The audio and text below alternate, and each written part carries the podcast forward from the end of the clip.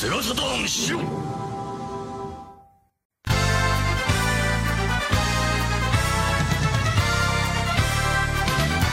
There we go, correct stinger that time. Welcome to the Shiro Show episode. I don't know, one of the episodes between 1 and 1,000. We stopped counting. Yeah. Welcome to the Shiro Show with the awesome set that looks good and stuff and things, and hopefully everything is aligned and not messed up because it's the first time I use the new set. But welcome to the Shiro Show. There is something that's misaligned. What is? There's like, you see the creases in the table. Yeah. You see the little creases in the table? Yeah. There's a table crease mask that is supposed to go on top of the web browser. Oops. And it's supposed to line up with the table. But if you moved the table at all, then it didn't line up. Then it wouldn't be lined up. Yeah, I don't know. That's weird. What's it under? It's above the web browser. You'd have to go above the web browser and then look. Like overlay table graphics mask. There we go. Table mask, and then that would be like, that would line up with the table, the creases in the table, provided the table hasn't been like sized or anything like that. This is so funny, people. Perfect. There you go, it's fixed. There you go, perfect. So now when you now when you get the table, the web browser reflection and whatnot, it'll kind of like, you know, look transparent. There we go, works, coolio. There's but the web browser would have to be moved down for that to even matter. So. All right, doing it live, people. Doing that, it's live. We're doing it live. We're taking everybody. Ooh, sex and nudity, right there in the middle. No, I'm just really? Live OBS. Live OBS, taking you into the behind the curtain of how the sausage is made, folks. But seriously, I have to do like a style guide for Pat when I put all the stuff together, so that he knows like how to. You could give him the. He almost practically has to get like a C license or something like that to run. No, I'm just kidding. But you know what I mean, Pat. Like no, it's fine. I'm just saying there's like a lot of moving parts. Every time I do a new overlay, there's like more moving parts. Yeah, it's getting crazy. I had to update like 5 things and install like 12 updates. It was crazy, but I got it working. We got it working. Yay. I think my favorite thing is that Dave never gives me the game stream, so I have to remake that every single time. Oh, no. Yeah, I need to make a new... I honestly need to make a new game stream, like a really cool one just for you, because I haven't... No, there's just always something more to do, but yeah. I need to do that. If it ain't broke, don't fix it, right? Well, unless you're me, you're always fucking with stuff. Exactly. Which I am. I can never leave well enough alone.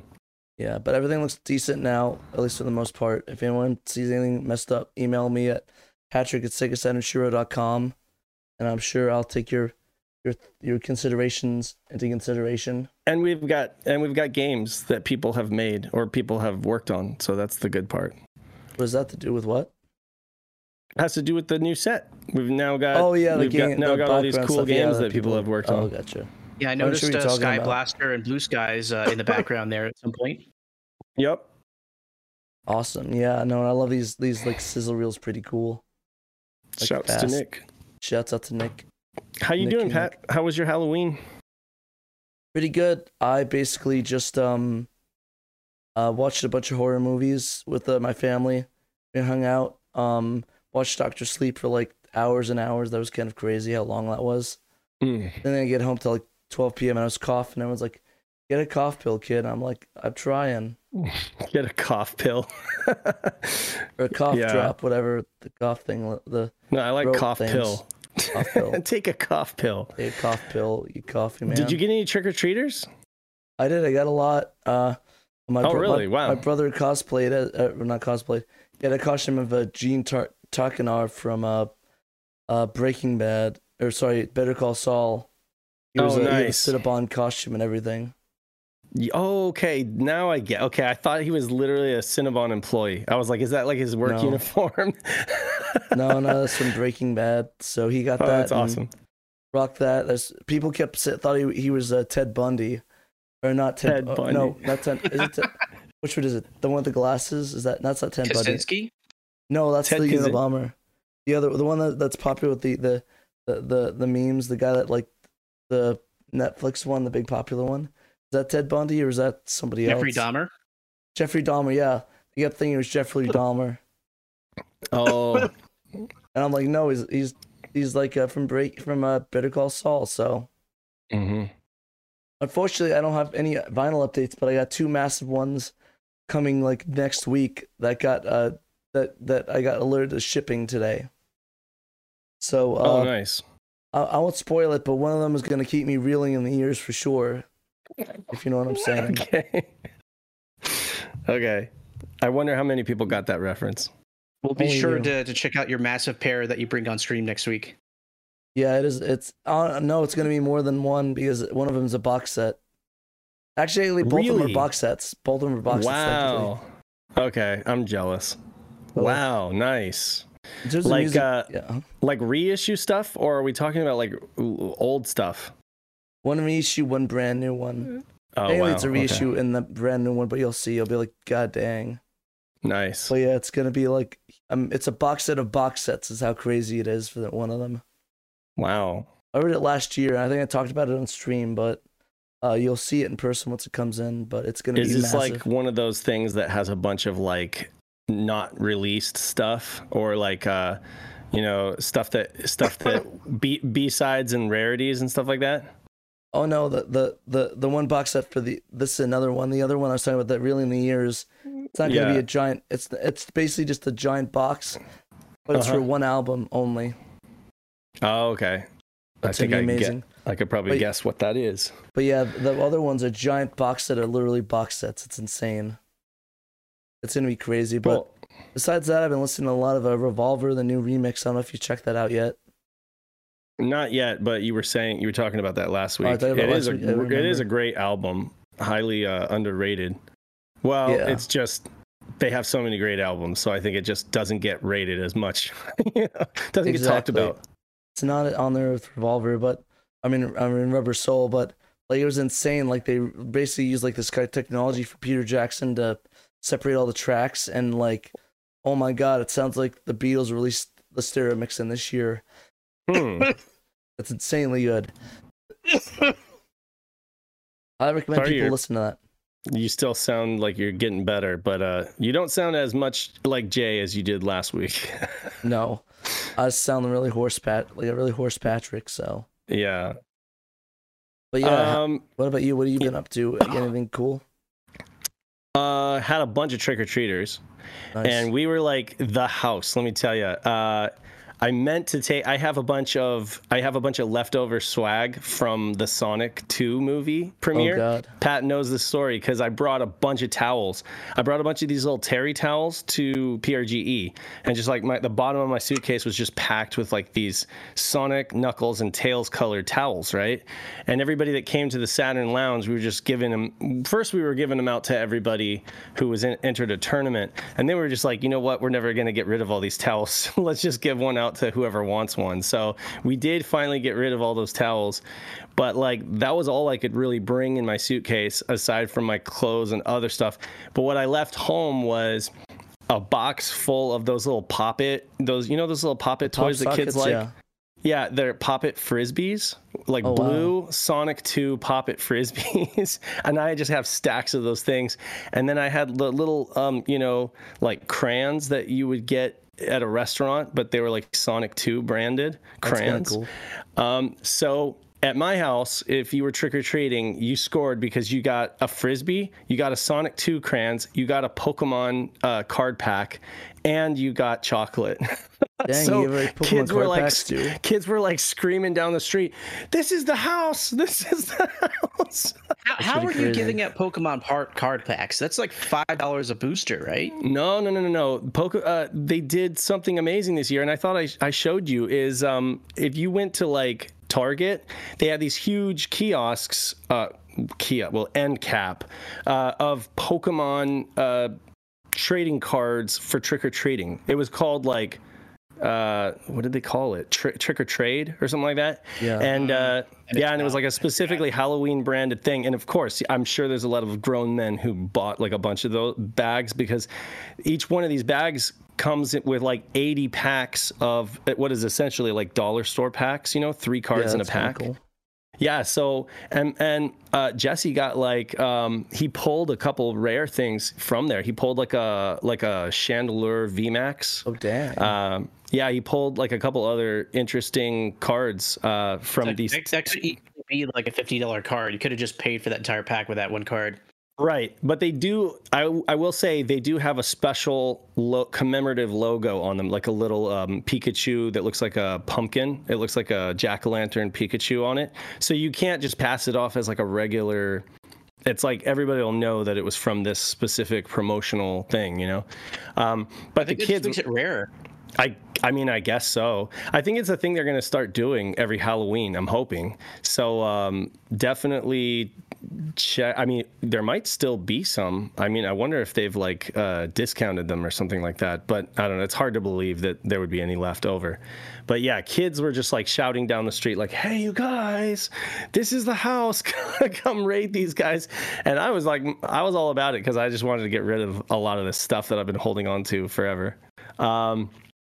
So that was fun. And then been playing some of this strange kind of like softcore. I don't know. I don't really want to. It's like supposed to be an adult game, but it's kind of very, very tame compared to like anything that I would call adult by these days standards. Is it a Mahjong game? No, it's a Saturn game, believe it or not. And it's not a Red Label. It's an unreleased game that we're going to talk about in this cast. I've been playing that and trying to wrap my head around that. And then, yeah, no, getting ready to camp in sub 30-degree weather. So have fun with that. I found out it's really cold here too in Arizona. I'm surprised it's like 50 degrees or something. So I went camping less than a month ago, and it was like summer camping. It was hot. I was, you know, stripping layers. It was sweaty. It was not fun. But then it dropped, and like the low in the morning was like 60, and now just 1 month later, it's like 29. The low is 29, and I looked at my sleeping bag, and my sleeping bag is rated for 40, and that's not comfort rating. That's survival. So I'm like, oh damn, I'm gonna need like 2 sleeping bags to get this done. So yeah, I'm like I'm layering sleeping bag inside a sleeping bag. You know, what I need to is get like a warmer sleeping bag, but then they don't have like space blanket lined sleeping bags at REI.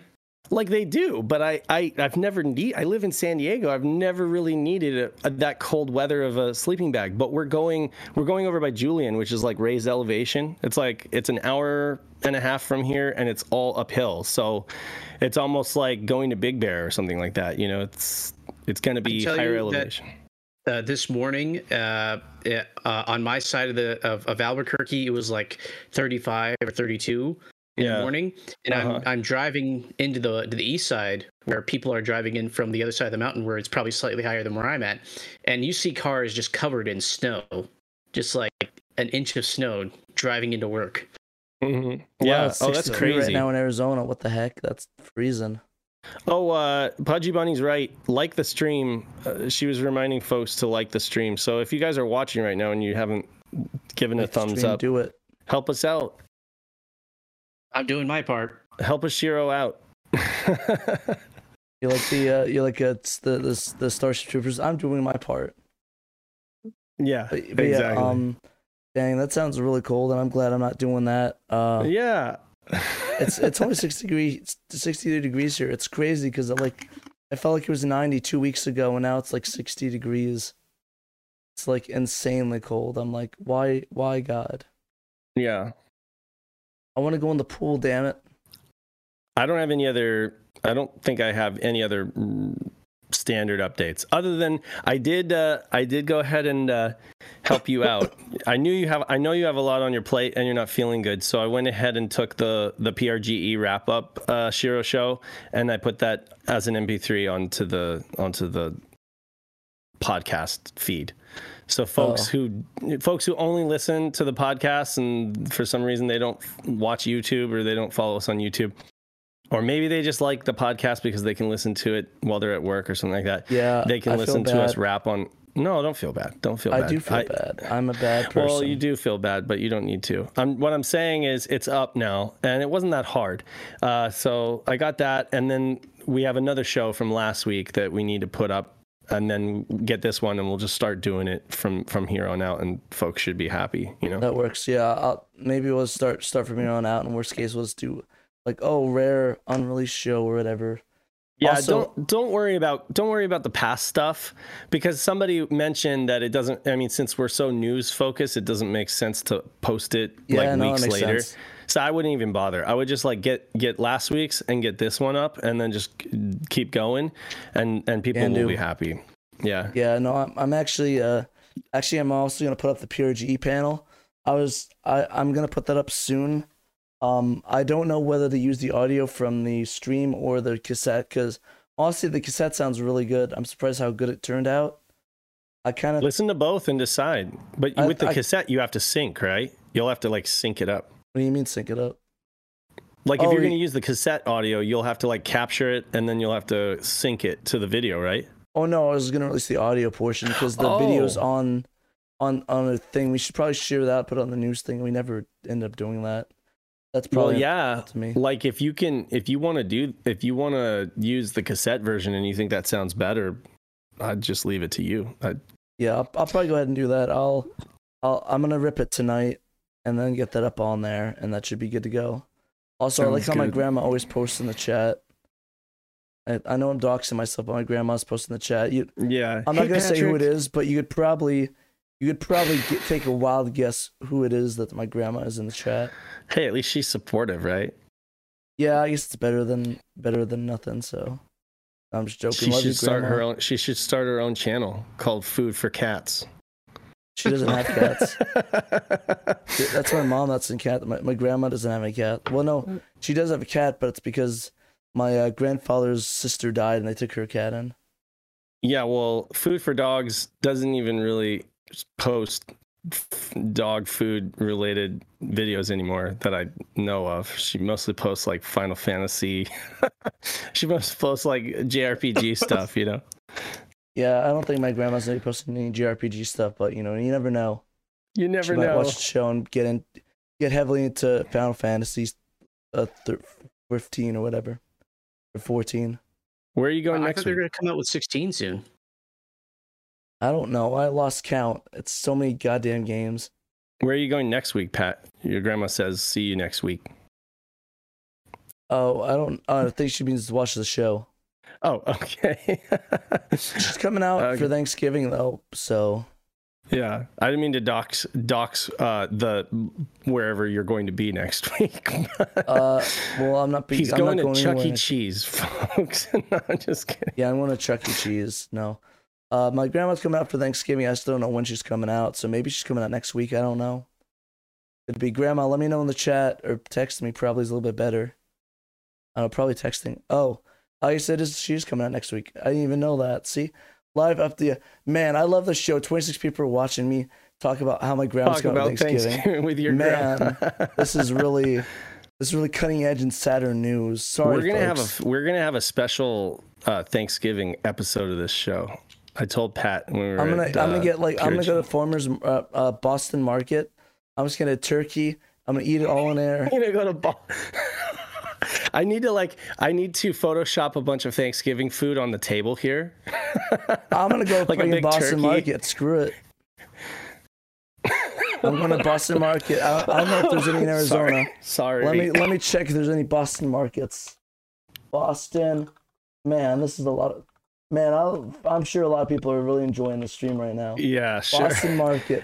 Sweet. Sasquatch is right. You need to put like a really quiet narration on the thing saying, "Please turn the cassette to side 2." Like that'd be down. Right in the middle. Yeah. Yeah, I guess my mom's picking her up from the airport. I think it's just my grandma. I don't know if it's my grandpa or not. I didn't ask.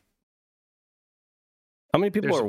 Boston Market in Tempe, 4.1 stars. We got to go hit that up for Thanksgiving. Tempe, but yeah, no, that's what I just checked. Yeah, I'll bring a turkey. When is the Thanksgiving show? When will that be? The 25th, is that before Thanksgiving?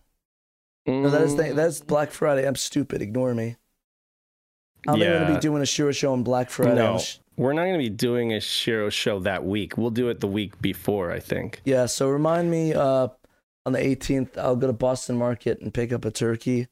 and like potatoes and stuffing and corn, and I'll eat it on stream. There you go.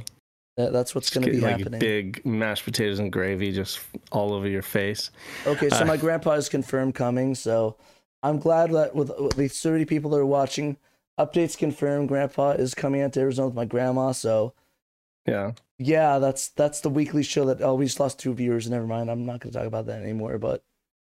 I'm super jealous. I'm super jealous of you guys being in Arizona. Like, I'll be honest with you. Like, I love San Diego, don't get me wrong, but it's like I've thought so many times about moving to Arizona just because of like just because of like the scenery and all of the cool places that you can go hiking and stuff like that nearby. I don't know. And then hanging out with you guys. I don't know. Honestly, it would make our business dealings a lot easier if you lived in Arizona. It would make things a lot easier, that's for sure. I don't want to put pressure on you. I can't. I would never be able to convince my wife to, you know, no, she loves it here, and her family's here. So. Yeah, if you ever do, I would love to either move to San Diego or you come out here so we can work together and be able to business. Yeah, sorry, Grandma. As much as I'd like you on the show, I don't think you'd be able to help us out with Saturn stuff. Sorry. Hey, Spirit Hunter. Yeah. Sorry, Grandma. Where are we going with this show? We've got news. Actually, yeah, we got news. Oh, you know what? Actually, and actually, I should say I do need to bolt at like probably around like 4:45 ish. So if we end up going over, I can't go over that much because like as soon as I get out of here, I'm hopping in the car. I've got everything packed, and I'm just gonna go drive for like an hour and a half and set up a tent. So, yay. Have fun. Bring your warm underwear. Well, I brought like a big foam mat, so that'll keep us off the ground. Hopefully I planned enough. You know, they say a Boy Scout is always prepared, but I am not a Boy Scout. I'm just the Boy Scout's dad. Yeah, no, I get you. I get you. But yeah, we have a lot of news. Holy crap, a lot of news. So much happened. Literally, I'm looking back at this browser here. So much happened, yeah. Should we talk about the Halloween roundup that definitely Peter did?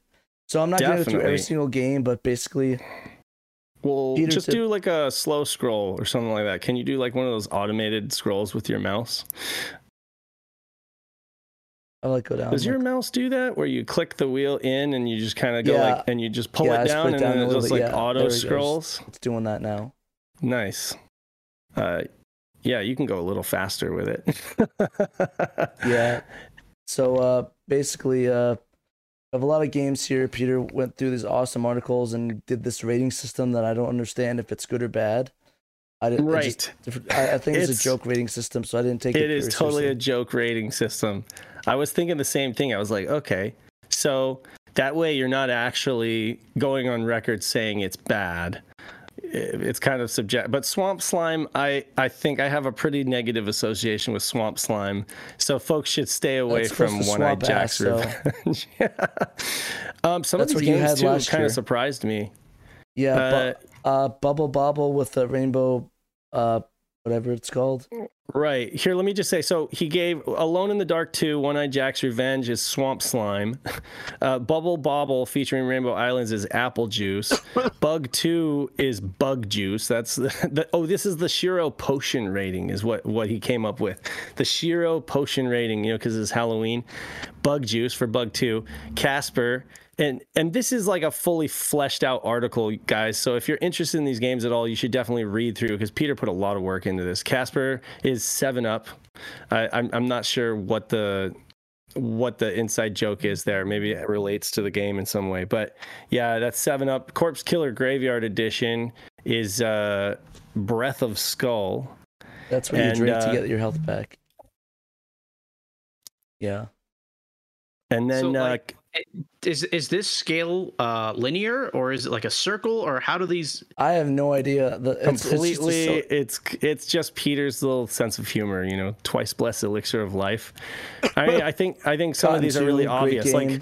Like The Crow comes out. He gave The Crow a rating of 3-day-old chamber pot fluids. So take that. That's fair. That's accurate. I think that's euphemism for absolute dog shit. Crip Killer was Ode to Cactus with spiky bits.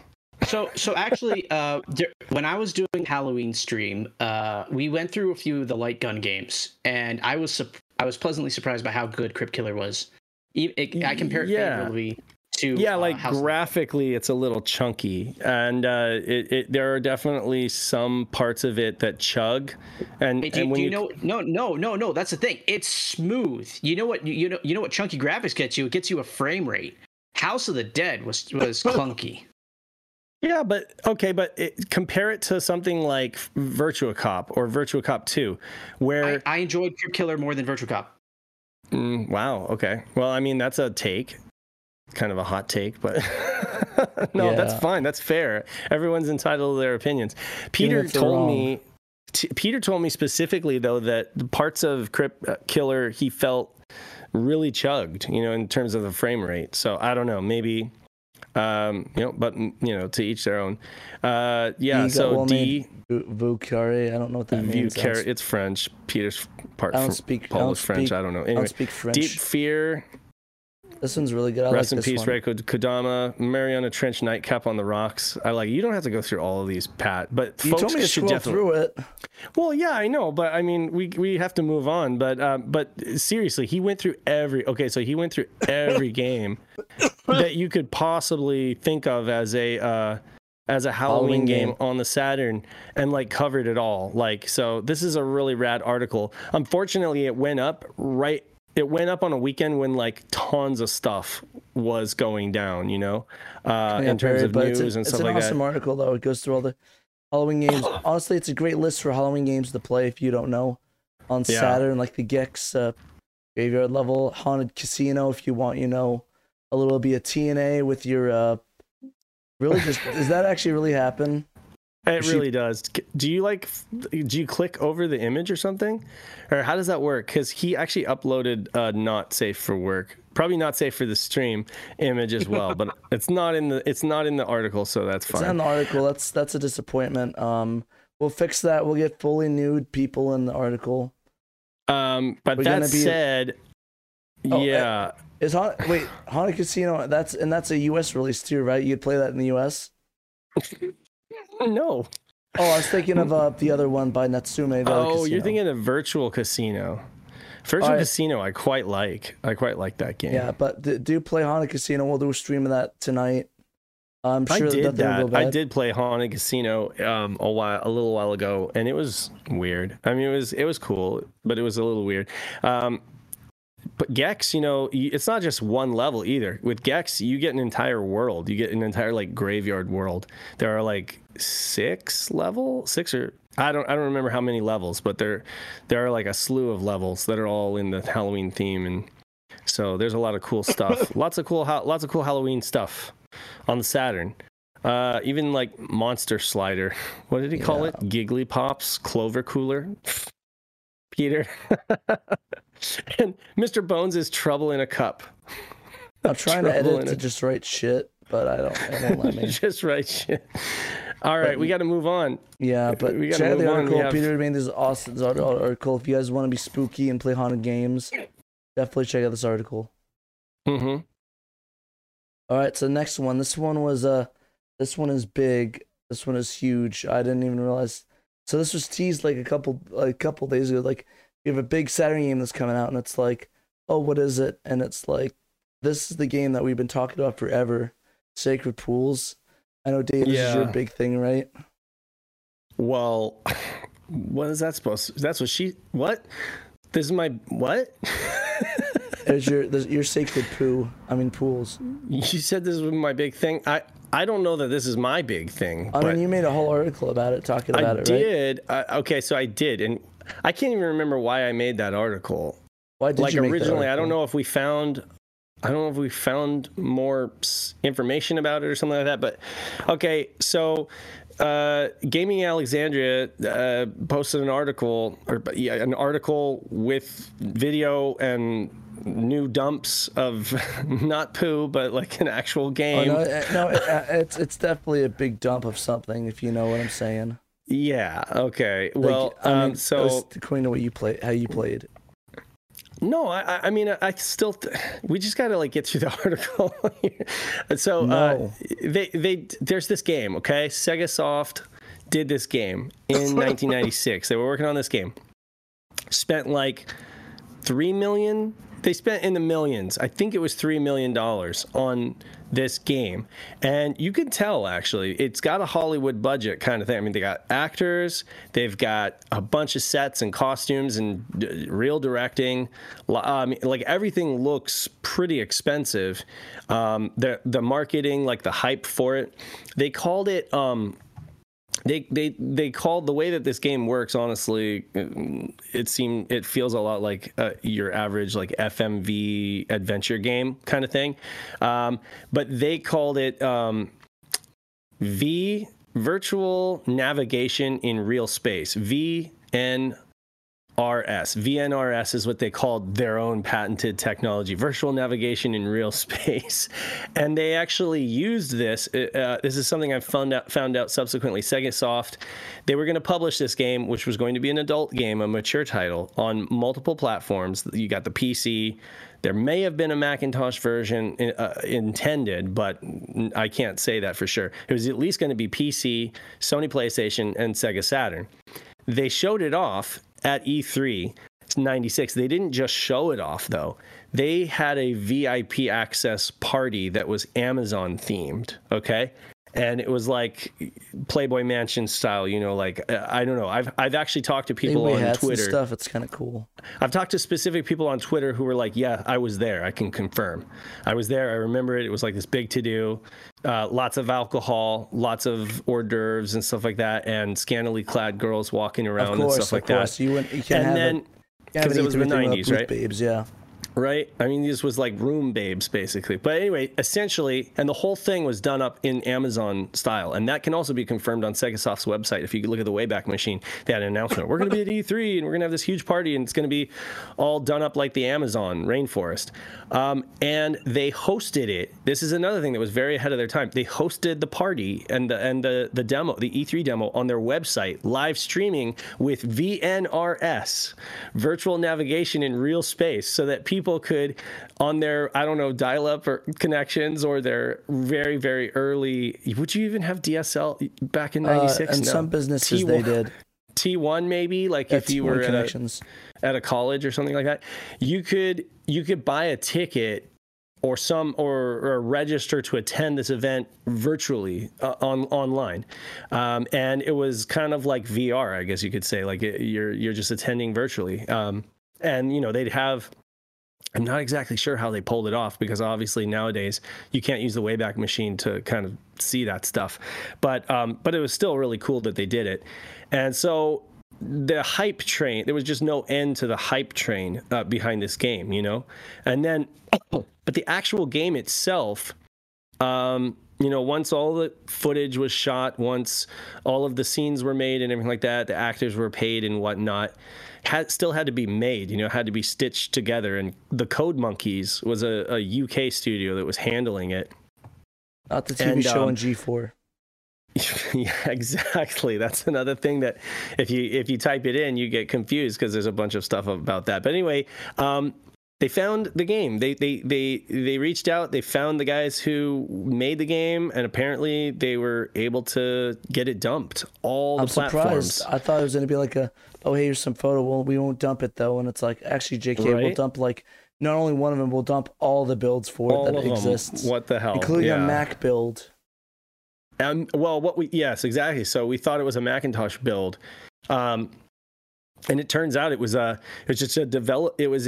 Macintosh format, you know, because it was a Macintosh development platform, like software. But it turned out to be an actual Saturn build that was what, like 3 months newer or 3 months later of a build that was just still in the development format. And I guess our community's own. Sorry, say what? It's 2 months later, late July. 2 months later. Okay. I've read both. I've heard somebody say 3 months, and I've seen somebody say 2 months. So I wasn't sure. I personally investigated the files that were on both of them, and it was 2 months. Yeah, it was late July, like July 25th for one of them, and like May 25th for the other one. Cool. Okay. All right. Well, thanks for clarifying that live. So. Oh, yeah. Yeah, that's awesome. So it's 2 months folks. Newer. It's got some changes to it. I can verify that. Played through it quite a bit of it, and yeah, there's a lot of changes that they've made. Mostly little stuff, but definitely, you know, some significant changes. I don't know if all of them are for the better, but some of them are definitely for the better, you know. And for the most part, it seems more polished, or there are certain things that you can't do that are kind of locked behind required progress, you know, that you'll have to make, rather than it just being available to you right away. I guess you could say that the preview build that was dumped originally was more of an unlocked affair that you could kind of have more access to, so you could show it off to people, you know. But the subsequent build, the one that VBT, because we didn't get to mention that, but VBT was the one who recognized that it was like actually not a Macintosh build at all, that it wasn't a Macintosh platform release. It was just a development build for the Saturn that was in like Mac file formats, and he was able to convert it, I guess, to a workable Saturn build that plays on real hardware. And essentially there are certain bits of it that are a little more locked down behind progress requirements that you have to make in the game, but yeah, anyway, it's neat. It's neat. It's not nearly as inappropriate as they would like to lead on. Like, go ahead and yeah, play this little ad. Like, they were like, oh, tits and ass all over the place. Right. They, you know, I guess to put it in perspective, though, okay? Put it in perspective. The U.S.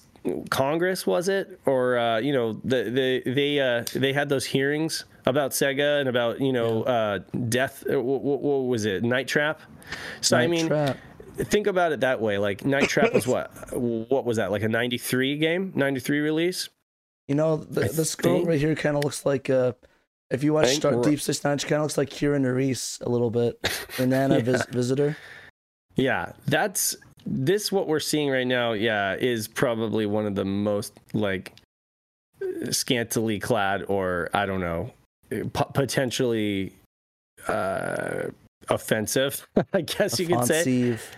But at the same time, you can tell that she's wearing like a bodysuit. You can tell that she's wearing like a skin colored bodysuit, and then has the tape over her. It's not like, you know, it's not like it's just a piece of duct tape covering her unmentionables. Yeah. But yeah, so this back then would have gotten an M rating.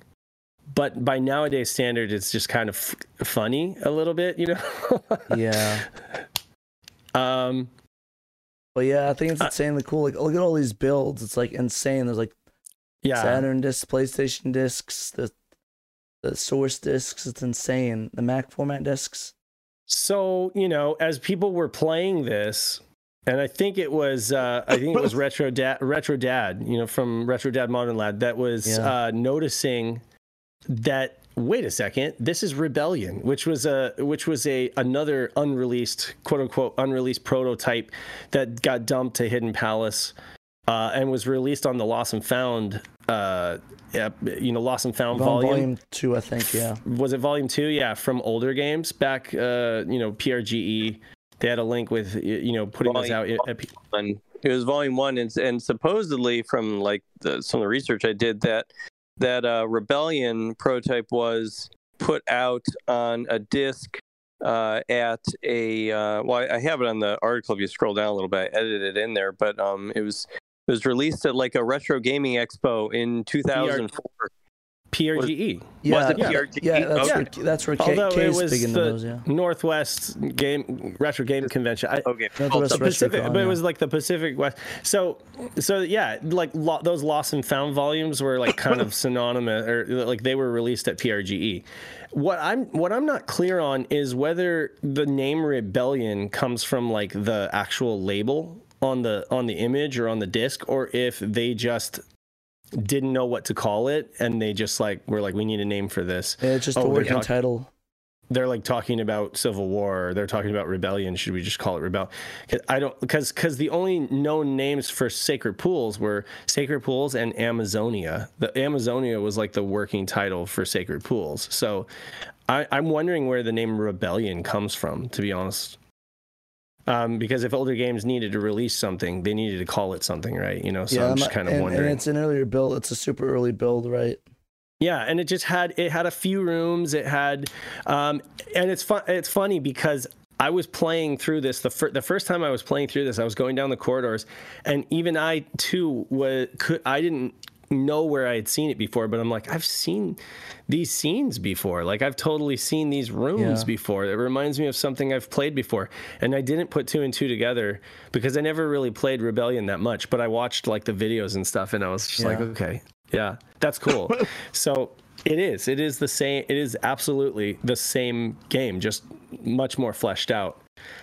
What else do we really want to say about it? I mean, I want to say that it's neat, actually.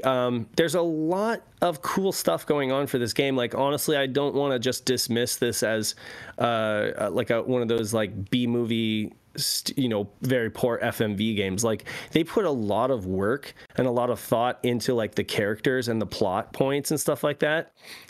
I mean, you could argue that it's a little laughable, like the whole like sacred crystals things and all that. But I mean, at the same time, they at least still put a lot of work into it to try to like develop this into like a an engaging story. And but I think it suffers in the execution. You know, I really think that that's what happened. Is it was a combination of things, but it was like it was a wrap on all of the, obviously on all of like the shooting and the sets and all that stuff, right? They got all that stuff in the bag, and then they were literally just, it seems, waiting on the code monkeys to do their job and like stitch it all together into a cohesive game, right?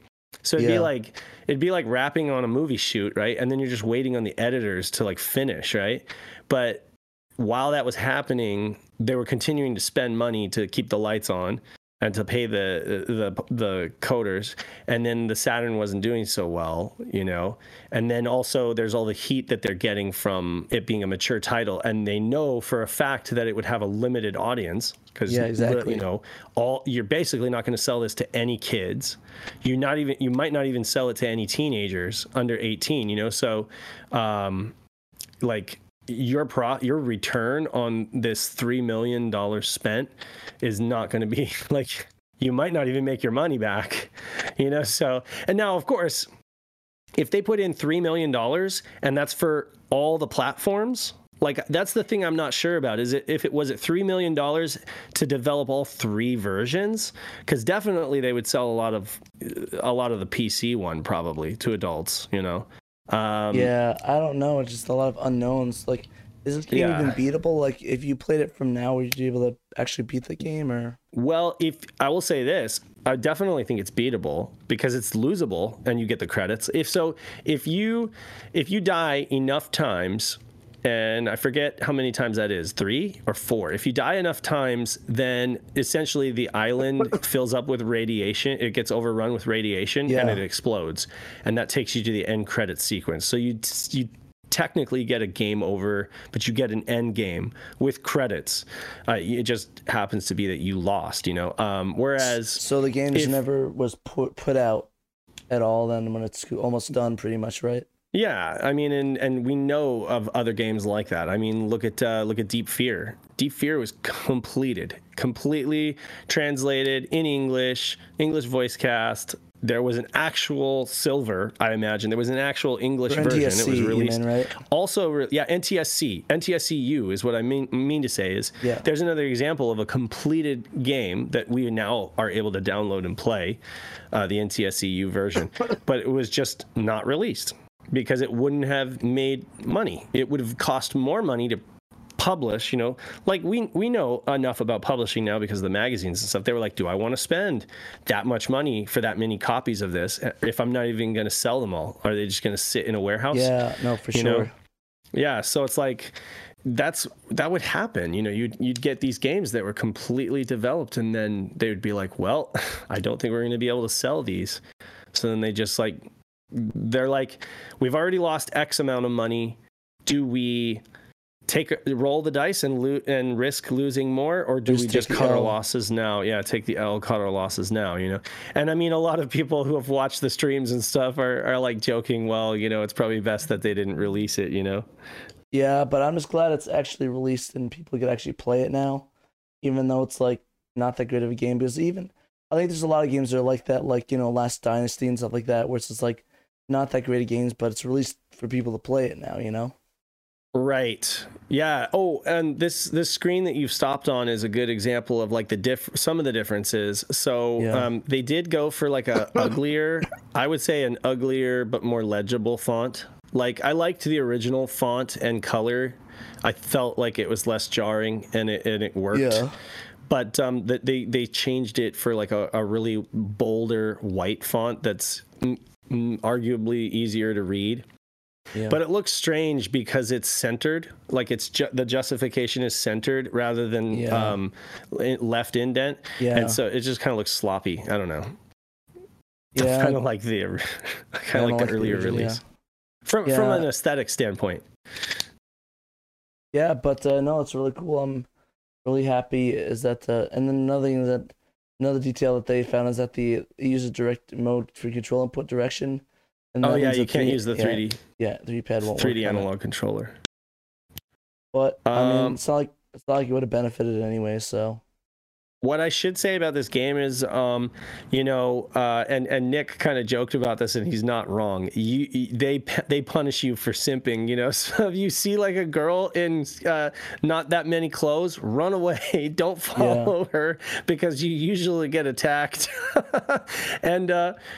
And that's funny, you know. It's for sure like the whole point of this game is you're going through and I guess you're trying to like figure out the secret behind these sacred crystals, and you're trying to like free Amazonia from, or stop the civil war and like rid it from radiation or whatever, but at the same time you don't have any weapons. All you have is defense. You have like life, you have a life box or whatever, and then you have like a space pack that allows you to like arm certain combinations of crystals. And you're just getting hit by that shock guy every 5 minutes. You're getting sucker punched left and right, mostly by the shock dudes, which by the way, that's supposed to be radiation, but it looks like electricity to me. I don't know. Anyway, so you're just getting sucker punched left and right. And that's the other funny thing is they won't kill you. They just pop out. They just pop out and punch you and or shock you and then disappear. And you're just like, okay, I will proceed then, you know, and then you proceed a couple steps and then they pop out and shock you. It's like, you get any weapons for that or something? It's so cheap. Say what? You can't defend against that, right? There's no weapons they give you or something. You can, so you can arm combinations of, you can arm certain, and it's almost like a puzzle. You have to figure out what combination of crystals that you pick up. You pick up crystals hidden behind these panels in each wall, and there's like panels all over the walls. And when you stop and you pick up something, pick up an item, you might pick up this little blue Final Fantasy potion vial or something like that, which does exactly what you think it does. It restores your life. And then you get like these orbs and these crystals and some weed, and you just kind of use combinations of these things to essentially block threats. So if you arm the right combination of crystals, then when you press the B button, you're actually able to effectively block attacks. But it's different for different enemies, so, and it's very cryptic. And this game would benefit greatly from a map, which it's my understanding that you can find codes to unlock maps, but I never was able to do that. So, I mean, if the community kind of put together a map, kind of Zork style, you know, where we like drew out a map of the whole station, yeah, it would be a much easier thing to navigate because it has you going in circles, you know, you feel like, I don't know. It feels like Metroid almost. Oh, but even Metroid makes more sense.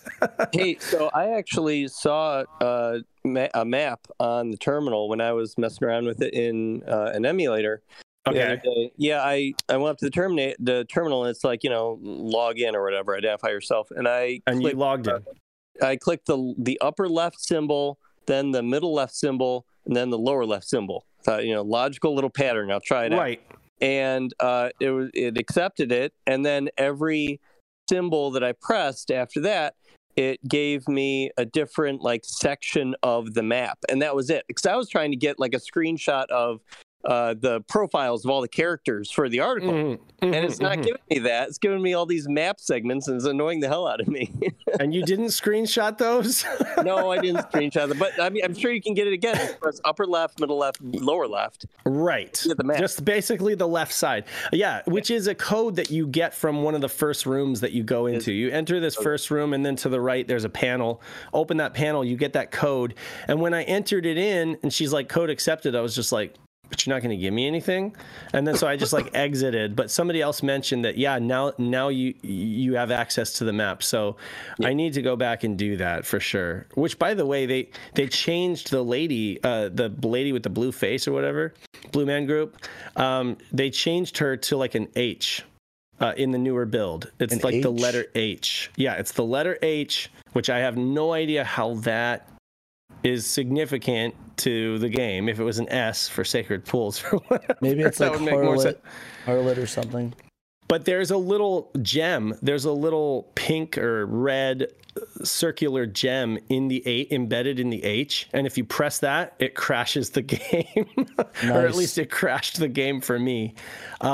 This game does not like the satiator too much. But it's iffy. I think it really doesn't. It isn't the satiator. It's the SD card. So like, because I noticed that I was having a lot of issues with one of the SD card adapters that I have, and then I switched the SD card adapter to a different one, and it was playing a lot nicer. So I just think that it's probably the SD card is more the issue than the game itself, you know. But Nick, he played it on actual CDs, and even he got some lockups. You know, like he got some soft locks on soft locks on like trying to spin around or something like that, trying to turn around. I don't know. Anyway, yeah, it's It's an interesting game. I kind of want to still play it because I want to like find out more about the story. Believe it or not. Sorry to hear. My intentions are good.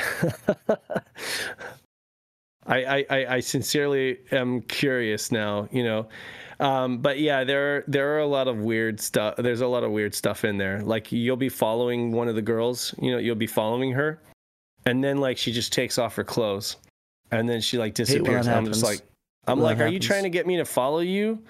Because I was already following you. You didn't need to just take off your clothes randomly. Well, that's the logic. You said not to follow because when they get naked, so that's when bad stuff happens, right? Well, right. But she gave me something good before that.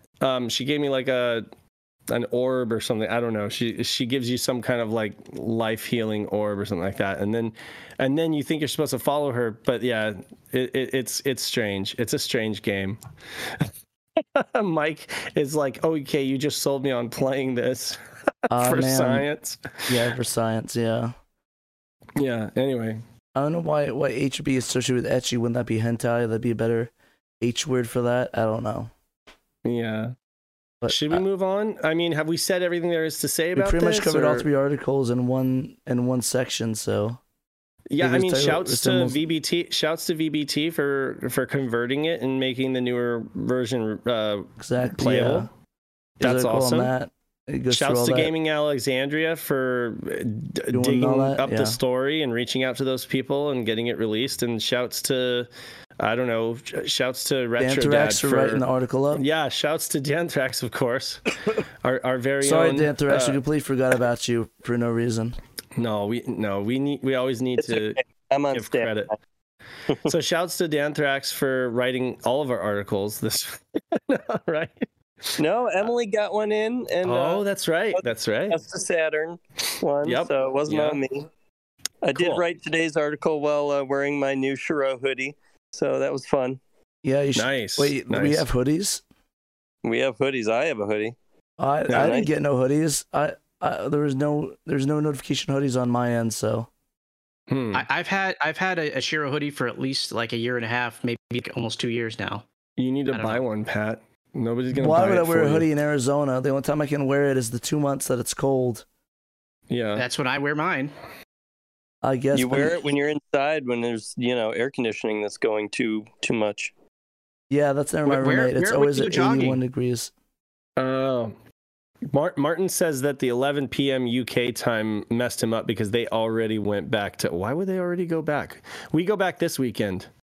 Nice, so I have to... Because Congress changed when we go back a few years ago. Really? Synced up with the rest of the world. And what is the stock market supposed to do? Like, what are people... Globalization? Supposed to go after themselves is what they do. Yeah, it's dumb. So, yeah, we fall back this Saturday night, and because I mean, we on the Stellar Salt team had a recording with with one of our voice actors for the voice actor for Jake Ramir, and he is he lives in Europe, and he was telling us how he already had his they already fell back with the, an hour last weekend.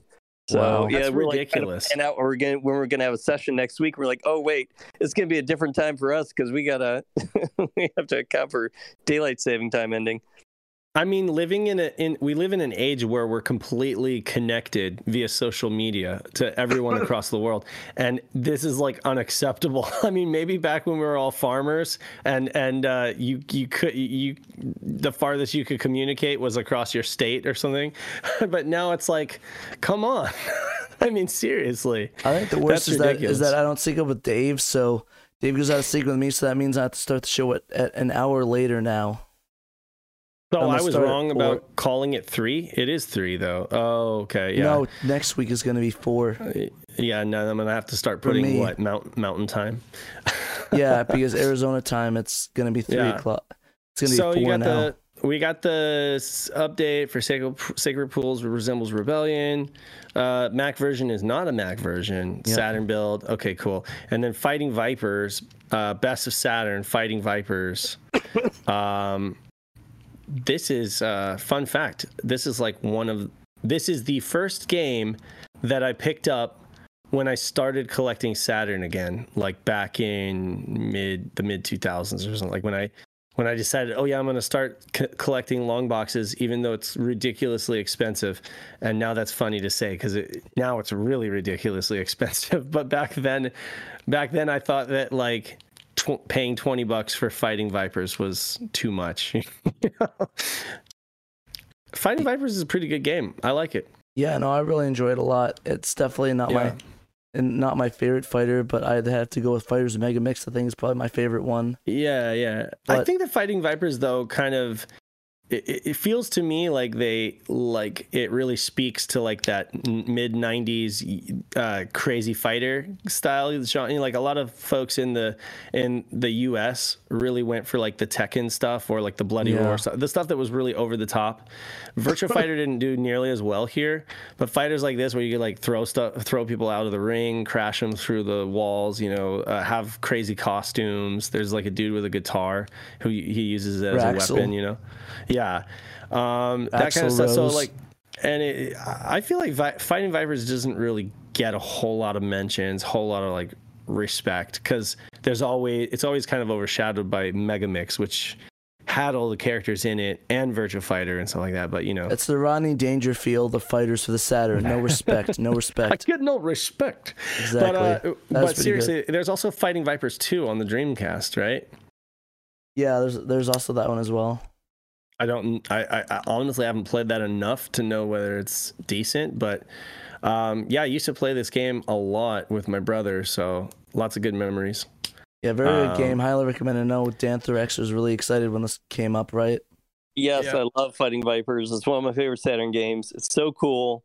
I have an awesome like metal tin sign of Fighting Vipers that's like vintage from the time from back in the day, and it's got nice little hook that you're supposed to like use to like hang it up on your arcade or something, which I haven't used. It's still like taped to the back of it. I'm not going to use that.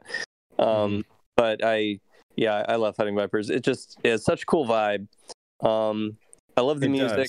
It's very just very fighting vipers. Just I mean, you've got the girl, you got the girl with like all of the rollerblading. She got the rollerblades and the derby armor and stuff like that. Yeah, like my favorite character. Yeah, she's an ice skater, but she fights on rollerblades because sure, those are the same.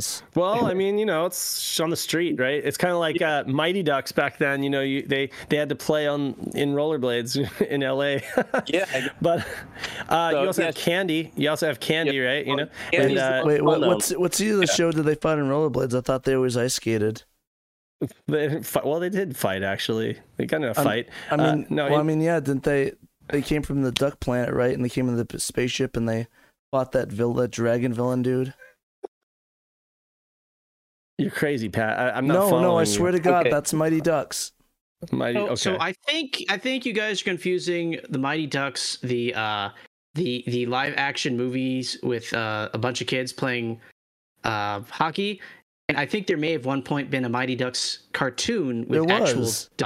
Oh, that's what I was talking about. See, yeah, I'm like totally talking about. You never watched the cartoon version of it? Mighty Ducks 2? No, never. I've actually never watched the movies. Mighty Ducks animated series. It's a bunch of buff ducks, and some of them have guns, and it has to do with hockey somehow. It's so fucking awesome. It probably came out too late for. It came out when like there was like. Biker mice from Mars and stuff like that. It honestly looks like a Ken Pender's fever dream. Ken Pender's. It's really good though. Go, brother. If you haven't watched Mighty Ducks animated series, it's on Disney+. It's amazing. Tim Curry plays the villain. It's pretty good. How am I not surprised? Okay, Tim Curry always plays the villain. No, it's not Tim Curry. It's the other guy with the deep voice. Oh no! You sold me on Tim Curry, and now you're taking it away. No, it is Tim Curry. No, it is Tim Curry. Sorry, it is Tim Curry. Oh my God! Are you gonna like switch back and forth? Is it Tim Curry? I think, no, Tim Curry, and there's another person that did another voice, but it was an iconic like dark, deep voice villain. I forgot. Well, what anyway, Fighting Vipers is a good game. Folks should check it out. It's you can play Fighting Vipers instead of Fighters Mega Mix because Fighters Mega Mix does not have a proper arcade mode. I think that's like the biggest thing lacking in it. And Fighting Vipers does, and Fighting Vipers has a bunch of unique character artwork that you can unlock, which is super cool, and it's different from the stuff that you unlock in Fighters Mega Mix. It also has Pepsi Man in the Japanese version of Fighting Vipers, which is the version you play, and Pepsi Man's amazing. He's so cool. And you've got a couple extra costumes for Honey. I think it's worth playing Fighting Vipers on its own. The music doesn't restart after every match. It just keeps going all the way through a three round match. It doesn't restart after each round, like it does in Fighters Mega Mix, because they had to fit so much music on the disc with Fighters Mega Mix. They only have like 30 seconds worth of music for each song, whereas they have full tracks on Fighters Mega Mix, or on Fighting Vipers rather. Which is great because the music is awesome in this game. I love it. Yeah. So AM2 actually developed this, right, for Saturn? Yes. And was there an arcade version? Yeah, there's version 95. There was. You know, I was gonna say like the style, like the art style of this game reminds me a lot of like Top Skater, that era of it does actually. I thought the same thing. Yeah, it reminds me of that kind of vibe, that kind of like art style, and I really like that art style. I like that vibe. Yeah. So, it does. It's a flavor, you know. It's a very specific flavor. So folks should check it out. Smash people through those walls. It's a cool gimmick, and I kind of feel like they would do that later with the Virtua Fighter series, where you'd throw people off a cliff and the fight would go down to like a lower level and stuff. But it all that kind of started here with like throwing people out of the ring, you know. And remind me, Dan, could you continue the fight if it went out of the ring, or was that it? Yeah. Just throw them. Yeah, because the wall isn't going to break unless you have just hit your opponent to reduce his health to 0, and you hit him with a hard enough hit attack, that it would send him flying. Right. Okay. Okay. Otherwise, right. So you that's would just it. Be hitting him against the wall, which would cause more damage. But you don't get cheap ring outs with this game, no. like you would on oftentimes on Virtua Fighter. Exactly. Yeah. I think that was one of the major appeals of this game at the time, and why they made it was because they saw people complaining about the ring outs in Virtua Fighter. So like, all right, well, we'll make a game where you can't get ring outs. There's a bunch of walls. Exactly. Like a cage match. Cool. Well, yeah, I need to play more of this. I was actually playing. I was playing at the convention. I was playing Mega Mix, but I was playing with like Fighting Viper's characters, and I was like, I forgot how much fun it is playing with Fighting Viper's characters. We should have played a couple of matches. We didn't get a chance to play any fighting games there. We only played virtual against each other. I actually played a couple of the spectators or a couple of the visitors who came to our room. Mega Mix. It was fun.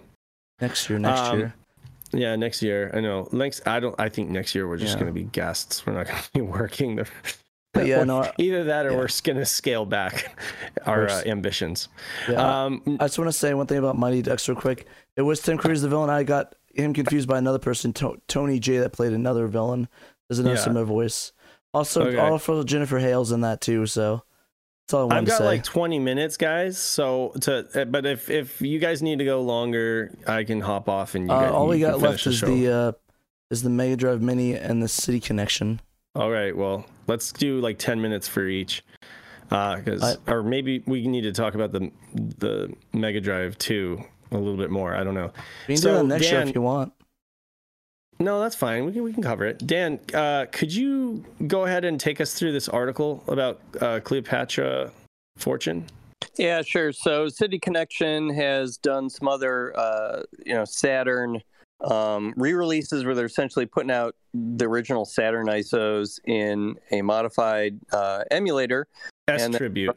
And they call it either the Saturn Tribute line or the S-Tribute line, and they seem to alternate. Like, I think we've established a connection now with these two most recent, recently announced releases of Cleopatra Fortune, which is a puzzle game where you drop blocks, kind of like columns, and then Elevator Action Returns, which is a pretty well-known, side-scrolling shooter. Arcade, yeah. Or vertical side-scrolling shooter, if you will, because you kind of go up and down buildings. But with these, it looks like they're calling all of the games that are Taito games specifically S-Tribute. And the games that are not Taito games are called Saturn Tribute. There must be some kind of copyright issue there. I have no idea. But I think that seems to be the distinction. Yeah, because these two games that they just announced, Elevator Action Returns, which is coming out December 1st, and Cleopatra Fortune is coming out a week before that on November 24th. They were both originally developed and published by Taito. And, can you give me an example? Can you give me an example of a game that uses Saturn Tribute? Right, I was just about to. Sorry. I'm getting there. And the other game that used S-Tribute was Galactic Attack, which is also... Right. Meanwhile, the Cotton 2, Cotton Boomerang... Guardian Force games were Saturn Tribute games, and the Sushi Pie collection, which is coming out on December 8th, a week after Elevator Action Returns, that also uses Saturn Tribute. And those games are not by Taito, of course. I forget who makes Sushi Pie off the top of my head, but Success made Cotton and Guardian Force. And it makes you wonder if any of these gonna have English text in it. It's all Guardian Force Japanese. Was Treasure. Guardian Force was Treasure, but it was Sega published. Oh yeah, I'm sorry. Yeah, those are they can't release them all in one collection though. So maybe interesting. Maybe Success has the rights to it now. But anyway, so these couple of games that they announced today, Cleopatra Fortune and Elevator Action Returns, are gonna be coming out on the Switch, on the PC via Steam, on PlayStation 4 and on the Xbox One. Nice. It's coming to all the platforms, unlike Sushi Pie Collection, which is only on the Switch. Mm-hmm. Now, I kind of pointed out at one point in the story that Elevator Action Returns was originally pretty much all in English to begin with. Even down to some of the voice lines you hear in the game are in English. And they actually put Japanese subtitles rolling along the bottom of the screen so the Japanese speakers could read the little mission briefings for each level. So that is like ready to go out of the box for a Western audience that can speak and read English. Mm-hmm. The other game, Cleopatra Fortune, is a puzzle game, so it's kind of straightforward how to play it to begin with. You don't need a lot of English instructions. Unfortunately, the little tutorial mode during the attract mode is in Japanese, and the story mode is in Japanese, but some of the other UI and the menus are in English. So I doubt they've never translated anything to English before. They've never hacked an English translation into these, you know, these emulated Saturn games. So right. I doubt they start with these. So you're going to have to deal with a little bit of Japanese there. Well, what can you do? It's still cool to bring them to modern consoles anyway, you know, and you, like I've said before on some of these other ones, you can support the developers who, or the publishers at least, who own the rights to these games and let, you know, people value Saturn games. Well, it's also interesting that these are the Saturn versions of these games. These games originally came out in arcades. Actually, in Cleopatra Fortune's case, according to Wikipedia, it came out on a karaoke machine, a home karaoke machine. The heck? Which weird. Yeah, I don't know why. That's weird. And then they brought it out in arcades like the following year. Also, why is Cleopatra Fortune $228 like used? What the heck is up with that? I don't know.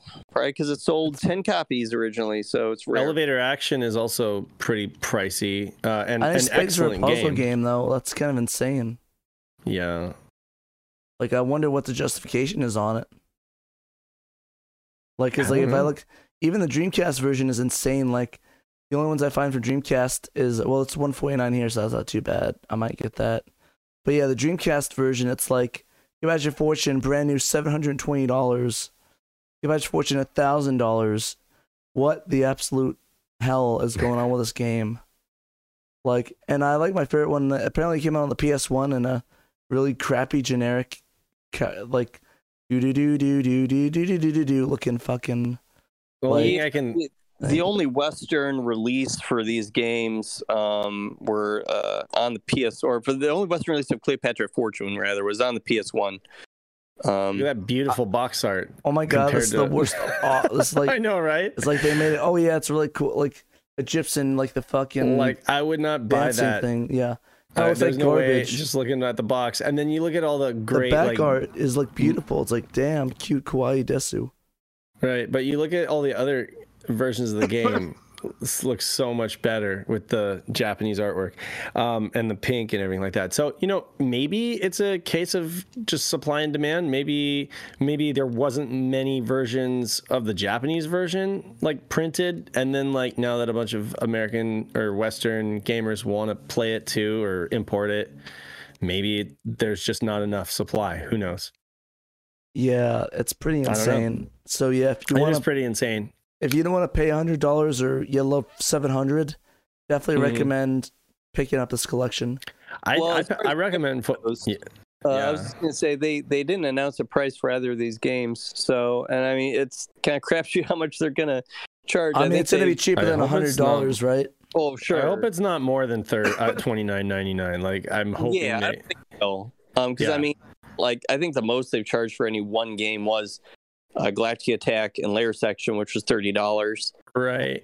I think they charge, what, $15, $18 for the individual Cotton 2, Cotton Boomerang, Guardian Force games. Oh, right, yeah. So maybe they'll do pricing kind of like that here, where it's $15. Maybe that's why they justified charging $30 for Galactic Attack, because it also came with Layer Section, and they acted like two games, even though they're, like, identical. Right. Did they announce a physical release for these two, or no? What's that? And that's a physical release for Cleopatra and Elevator? No, they haven't announced physical edition, but they did have like an asterisk on the official web pages for both of these, where at the very bottom it said digital release only, and I think it was referring to this is the release date of the digital release only. So, you know, kind of a small inference that, well, there may be a physical version coming later. I mean, all their other games have had physical editions, so I'd be surprised if they didn't here. You know, yeah, I want to get Sushi Pie, but I don't know how English it's going to be, so I didn't bother buying it.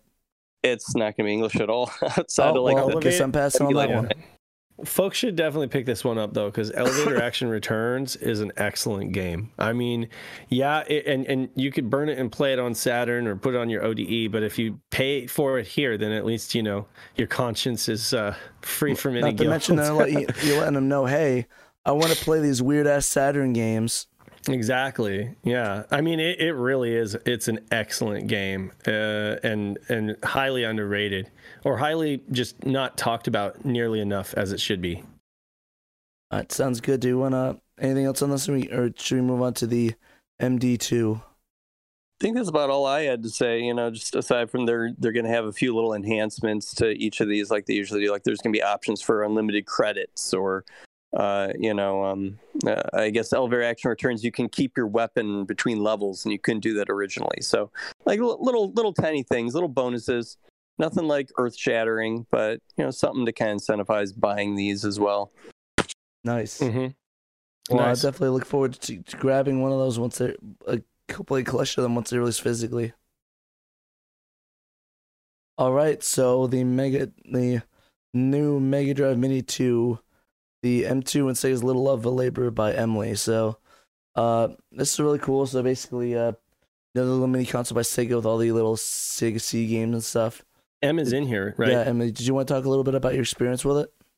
Yeah, so with this mini in particular, I was a little bit frustrated with some of the coverage because it really just focused on what games are on the systems. And I'm like, well, if you're fairly informed, you probably know whether you like these games or not. And you want to know, what does this offer over just using your ROM carts, your existing emulators, whatever it might be? So what does it offer that's new? And that's really what I wanted to focus on here. So you've got new versions of ROMs, you've got mouse support, you've got the Mark V games with Space Harrier, Space Harrier 2, you've got the brand new port of Fantasy Zone. So it's really something that generally offers something pretty new and honestly kind of special. I get you. And this is the Japanese release that you imported, or is this a European version of it? I got both.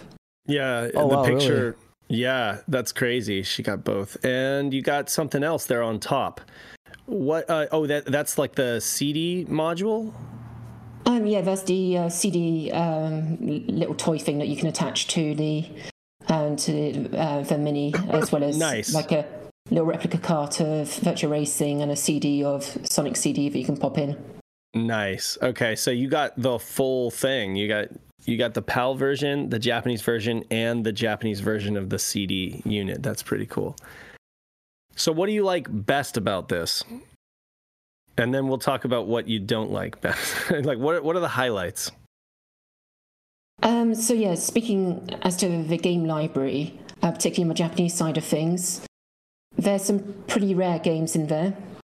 I think the PAL and the Genesis version is a lot safer, but the Japanese one is really quite remarkable with what they've managed to get. Things like Captain Tsubasa and Silky Lip and the sumo game Harimanida. Stuff that you'd never think that they would be able to get, yet right. And to have somehow managed to do it. And also, yeah, the new versions of ROMs that once the thing has been ripped, you'll be able to play it on your EverDrive or whatever hardware you might want. So these are effectively new versions of games. Some of them won't be able to be played on original hardware, like Star Cruisers, turbo mode, where it runs at a significantly higher frame rate, but things like the bare knuckle free edit without Ash, which is very, very welcome given what a ridiculous stereotype he was, and the horrible music that plays when you fight him, that's going to be a nice thing to stick on your EverDrive.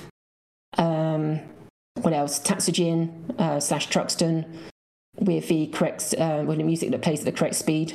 That's another thing that's going to be really nice to pop on your ROM cart.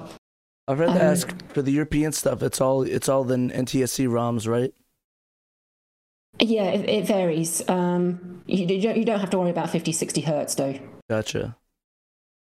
No issues with that. That's good to hear. Yeah. Yeah, no, this is really cool. I think my favorite part was the Mega CD implementation of it. I mean, it sucks we didn't get like big hits like Snatcher or Popful Mail or anything, but I mean, you think that the CD stuff was really worth what it came with? So it's good to see things that are beyond the obvious stuff that have been re-released in 16-bit compilations by Sega 10 times before. Yeah, it's nice to have something new and just re-shows the breadth and the depth of the library. But yeah, it's really quite remarkable. Yeah, and it seems like you had a more positive experience on this compared to the last one you got, the the Astro City 5 or whatever? The Egret. Well, the Egret, sorry. Well, yeah, the Astro City V, the vertical one. So compared to the original Mega Drive Mini, the input lag is a lot better.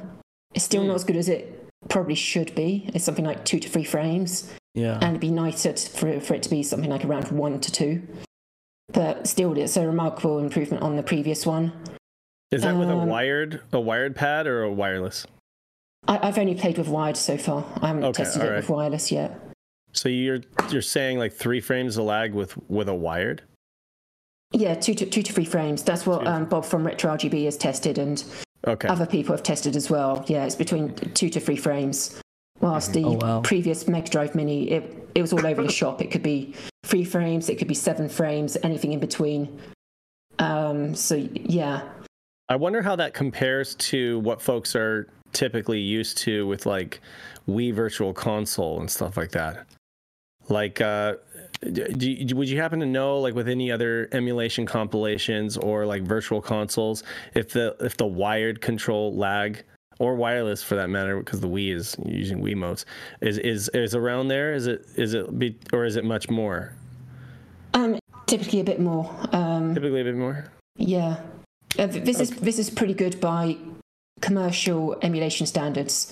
If you're not used to things like Mister, which is nothing, then yeah, you might notice a little bit, but by commercial standards, it's fine. It's good enough. And it's definitely good enough for all the RPGs. It's definitely good enough for most of the platforming stuff. But like for the killer, if you're playing it, for Shinobi, I mean, Shinobi has a lot of Twitch gameplay. I know quite a bit of the shooters are pretty demanding when it comes to lag. So, I mean, I guess the user experience is going to vary depending on what you're playing. You know, a prospect I'm excited for is she mentioned here about the hacking. I kind of can't wait until they hack it and they put Snatcher and all the other RP, the heavy hitters on here. Yeah. Yeah, for me, once it gets... I like to keep these things stock because I just like to enjoy it for what it is. I've got lots of other things that can play Mega Drive games or any other of these mini consoles. So I don't normally see the need to. But in this case here... because it supports USB mice. I mean, I've tested it with a SteelSeries mouse, a Razer gaming mouse as well. Oh, wow. Like properly good modern stuff. So to be able to play eventually all the Mega CD games, all the Mega Drive games, support the Mega Mouse with a modern mouse, I think that's something quite special. That is really interesting. I don't even think the Mister can do that, but I never tested it with a mouse, so that'd be really cool if this would be the only device you could do that with. But I couldn't see the Mister not supporting that with a regular mouse, though. That'd be kind of crazy. Yeah, I'm not an expert on Mister, but yeah.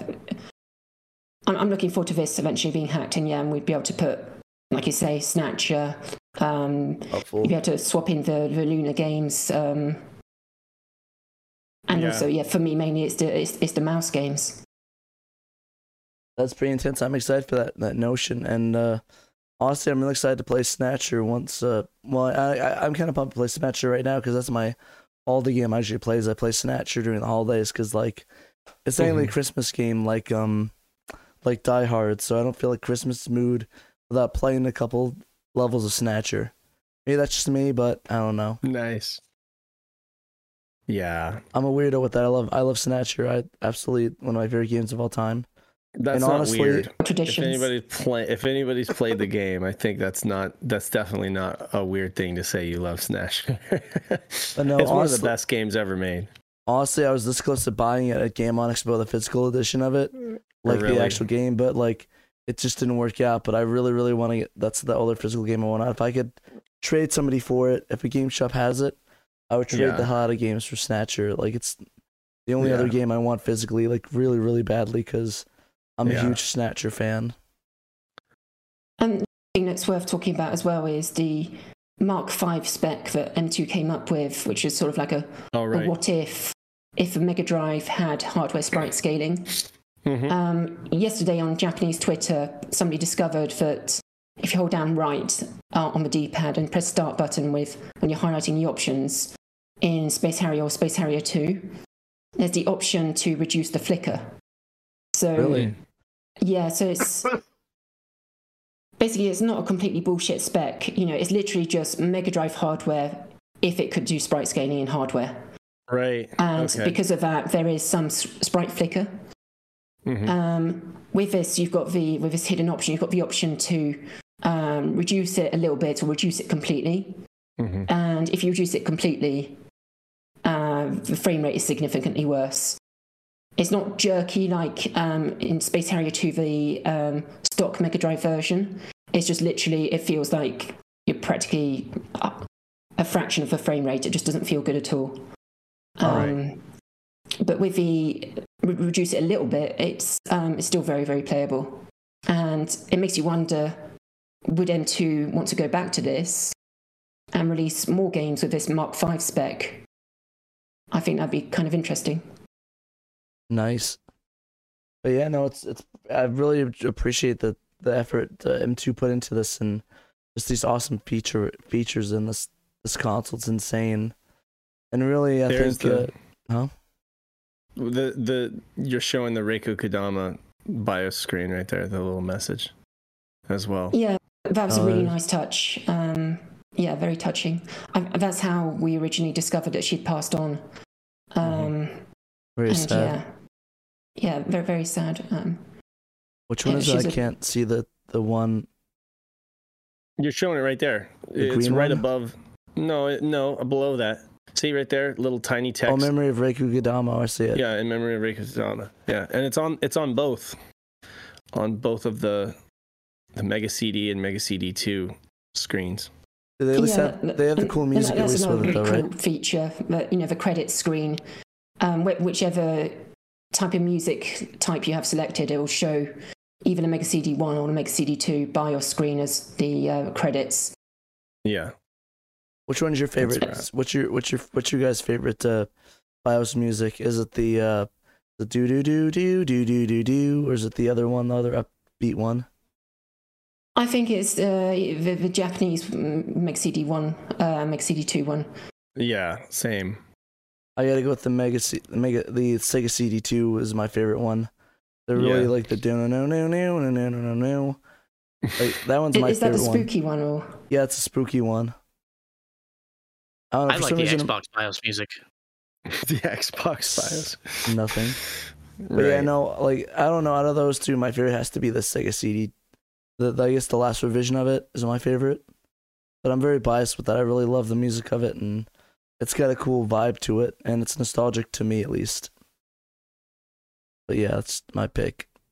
I don't know if you guys like the spooky one or not, so. I do like the Mega CD2 Japanese one with the sort of off-model Sonic. He looks slightly wrong. Yeah, he does look slightly production. Yeah. How many of those have we had, though? I mean, there's been so many different drawings of Sonic, and some of them are, just look a little plastic. They look a little just kind of eerie looking. Yeah, that's funny. Nice. Do we have anything else we want to talk about this before we head out? Just that it seems that there's only really one production run, and once it's gone, it's gone. So if you have any interest at all in it, you should get it now. Yeah, don't sleep on it. Buy now or cry later, I guess, is the mantra. It'll be hundreds. Yeah, later. People are. And if you have difficulty getting, for example, the Genesis version, just get the Power one from Amazon UK. It's exactly the same, effectively. Exactly, and definitely a recommendation from you, Emily, though. Yeah, I'm quite critical when it comes to these mini consoles. This is finally one where, I'm really, really happy with it. Nice. So yeah, they're just guys. If you really want a really good mini console, definitely recommend checking this one out. Especially once it is hackable, it's definitely they'd be a good option for everyone to try out. Especially with the Minnie Mouse support, the new ROM they added into it, the unreleased stuff. I think it's really cool, and I honestly kind of want to get it. Part of me wants to get it, but I think I might just get the ROMs off of it, put it on my Mister. Yeah. Well, but it's nice that folks have the option, and definitely, like Emily said, you know, get it now if you want it at all. It's affordable now. It won't be later. So exactly. All right. Anyway, we need to shout our patrons and then roll credits because I gotta bounce. Alrighty. So before we go, I want to thank our patrons: Murder Crows, Blue Moon 95, Cerulean.